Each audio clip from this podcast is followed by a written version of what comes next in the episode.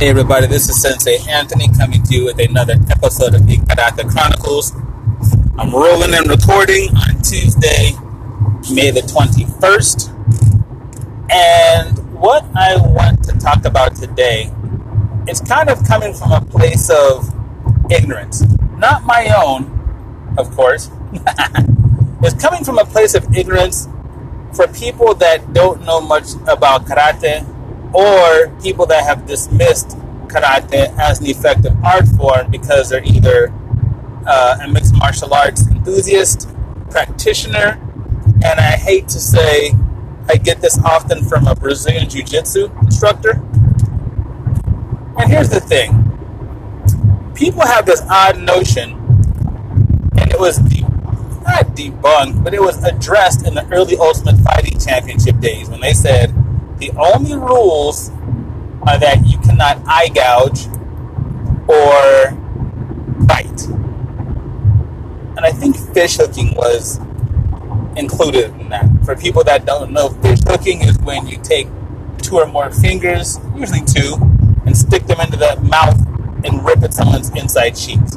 And even those were considered kind of gentleman's rules. You were fined if you did it, not disqualified. So, a lot of charlatan martial artists from the striking world would say stuff like, well, I may have lost that boxer, but if I could have done my deadly techniques or my secret techniques, whatever, the outcome would have been different. Now, here's the thing the martial arts striking arsenal is not just about when you're in trouble or in a self defense situation, poking someone in the eyes by kicking them in the groin. Now, those certainly can be effective techniques, and they've proven that over the centuries. But the one thing I ask striking artists, and I've been asked a number of times by, like I said, aforementioned Brazilian Jiu Jitsu instructors and mixed martial arts enthusiasts, is that, well, how do you know if that stuff works? These so-called deadly techniques. And I say, the same way I know my other stuff works, fool, I practice it. And then they go, oh, well, you practice gouging out the eyes and kicking into the groin and all that. If you did that, you wouldn't have any training partners. And then I say, no, stupid, I do practice those things. It's just that we use protective gear and we do it in a very creative way. For example, if I'm in, if, if someone tackles me and I put them in my guard to figure out what I'm going to do next, most people who are unskilled will try to raise up and start throwing punches. Now, people, even with their rudimentary understanding of the guard, know that it's relatively easy to unbalance someone if they try to just stand up. That's not a big deal. But for me, after I control the head and make sure that they're not in a position to headbutt me, something which, by the way, I was taught in the old school jiu-jitsu by um, Royce Gracie and the like. After I secure the head so that it's not in a place to headbutt me, I'm always amazed at how easily a person is susceptible to having their eyes raked or being cranes beaked in the eye or being spear-handed in the eye, being panther fisted in the eye. Like all these things are available. And in the old days of martial arts, excuse me, in the old days of mixed martial arts competitions, the reason that people did not use those techniques is one, most of those guys were just charlatans.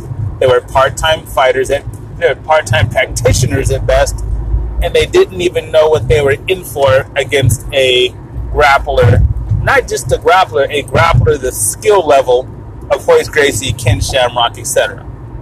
They'd never been in competitions like that before. So, when I mention practicing the deadly techniques, as it were, or the lethal strikes and all this kind of stuff, it's easy to do. I'm not saying you have to go full power when you do it. I'm not recommending that you go full power when you do it. What I'm saying is, there's a way to practice these techniques without injuring your partner. Now, you may be thinking, eye gouges and stuff, what do you wear a like motorcycle helmet or do you wear some kind of helmet like that? No. But what I do and what I teach is that when you're practicing something like a spear hand or a crane's beak or anything like that, the person that you're doing it to is wearing swimming goggles.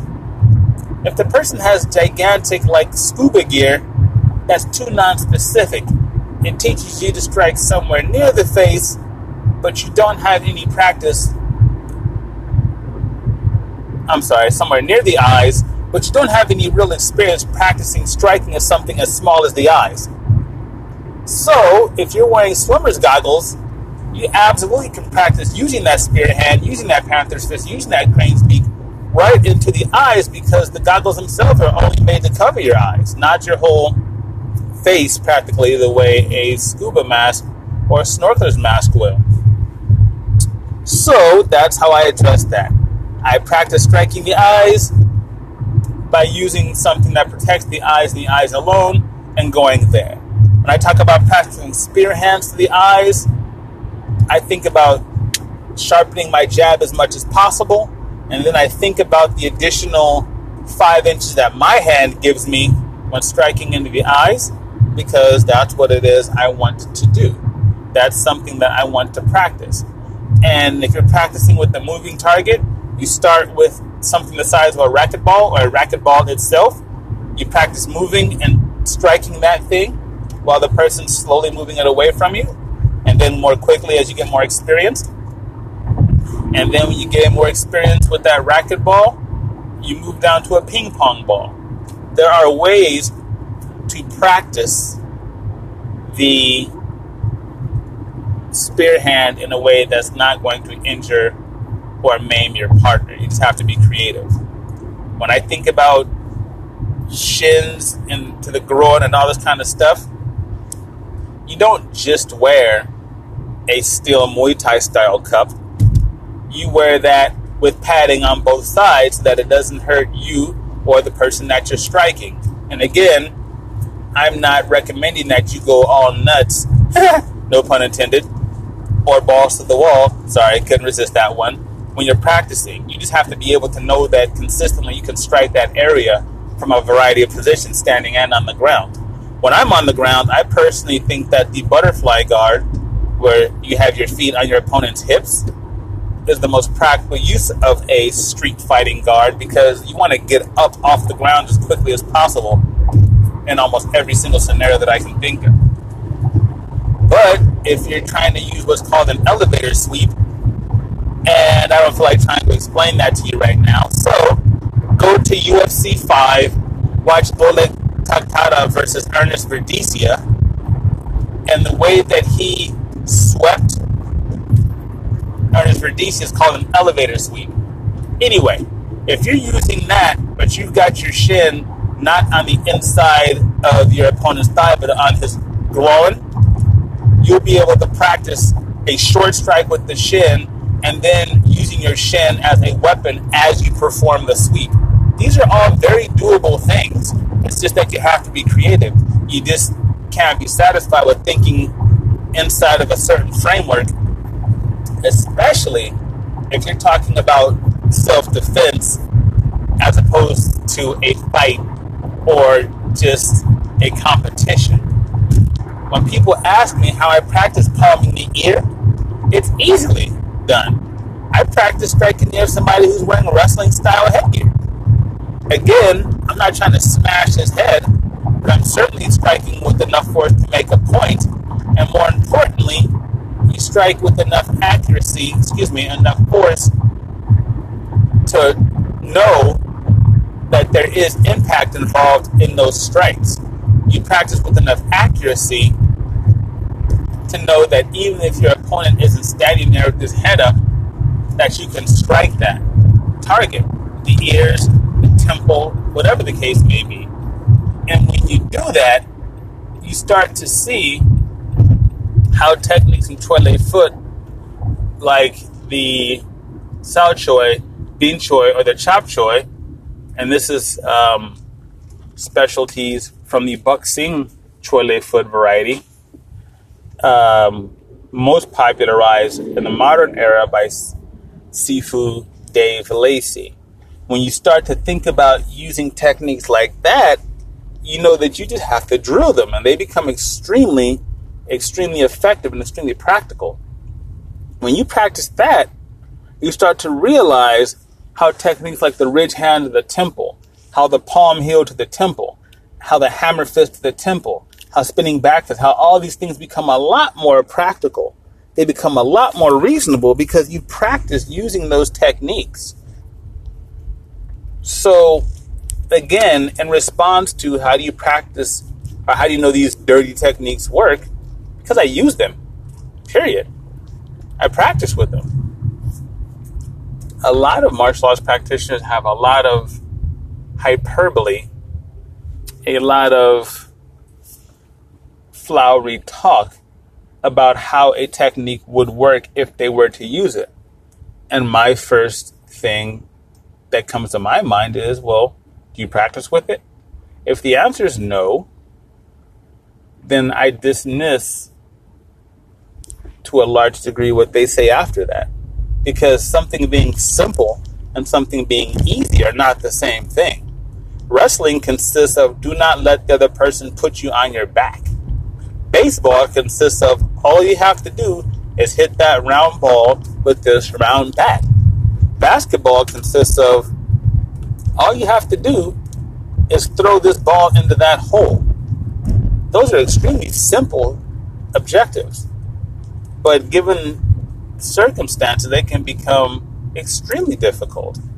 So if you're talking about something as important as self defense and you're not training all the techniques that will give you an advantage over an opponent who you presume to be bigger, stronger, faster, heavier,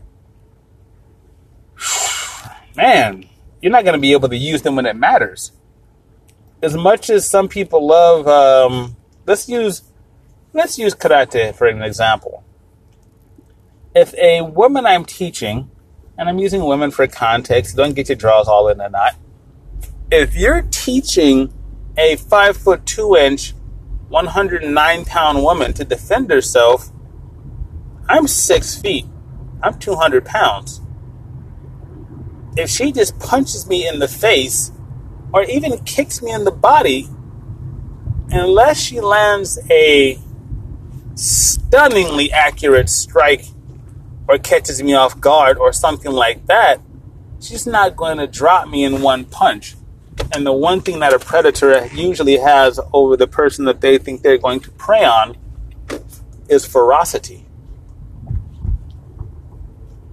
And they also choose the environment in which the event occurs.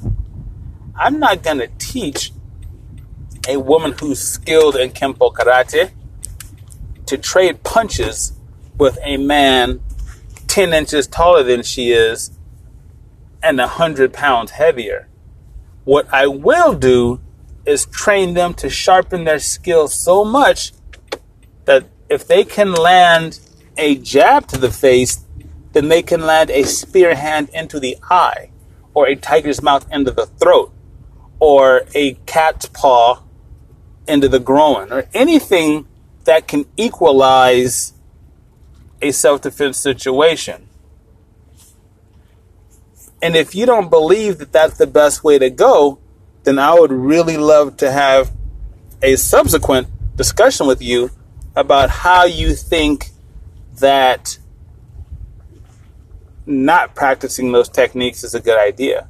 The one thing that grappling techniques have as a major advantage or as a major upside is that when you know how to do it, a five year old can break your arm with an arm lock. A small child can choke you unconscious because toughness, size, and strength don't build significant strength in the joint that you're attacking. And they certainly don't allow you to build strength in your carotid arteries to the point that would preclude you from being choked unconscious. And in the same way that you have to learn to attack certain parts of the body in certain ways, if you're talking about a striking arsenal, you need to be talking about twisting tigers and crane's beak to the eyes and things like that that matter no matter how big the opponent. Mike Tyson was a ferocious boxer, but you saw what a headbutt did to him in his fights with Evander Holyfield. And those were intentional to be sure, but they were blatantly thrown with full power because that would have been obvious. If you don't think that a headbutt to the cheek will absolutely ruin your day, or if you don't think that a cat's paw across the eyes will really, really, really make you rethink what you were doing, then that's just because you don't have a grasp of how those techniques can be extremely devastating. If you're not entirely sure about how effective a technique to the eyes is, this is what I recommend you do. Take a towel, small towel, not a super thick towel, not a gigantic towel, a towel. Have someone come behind you, and when your eyes are closed, allow them to rub that towel across the front of your face. Now, even though you know it's coming, even though your eyes are closed, I guarantee I guarantee that you will respond in a way that will make you a believer in the efficacy of those techniques. That's just how it works. There's no magic involved. But you've got to practice these techniques. You've got to practice these moves if you expect to be able to use them in a way and in a time that matter. So, long story longer, rather than continue to kick the proverbial dead horse, I'm going to say this to you, and I know this to be true. I know that my quote unquote deadly techniques work because I use them in training. And I can't think of a single thing that a person can use in a real situation that they haven't practiced outside of lottery winner's luck kind of thing, which you never count on when your life is on the line. So, please, I urge you to practice the quote unquote deadly techniques. There are ways to do it, there are ways to make it practical, there are ways to make it fun. And if you don't know those ways, I'm not going to dog you, I'm going to help you. So if you have any questions about these techniques and how they work, ask good old Anthony. Sensei Thomas has got you covered. So, ask me here, or text me, or email me on martialartsoakland.com, and I would be glad to help you. That's it, and that's all for this particular episode. Have a fantastic evening and by far the most important thing, please be kind to yourselves and each other.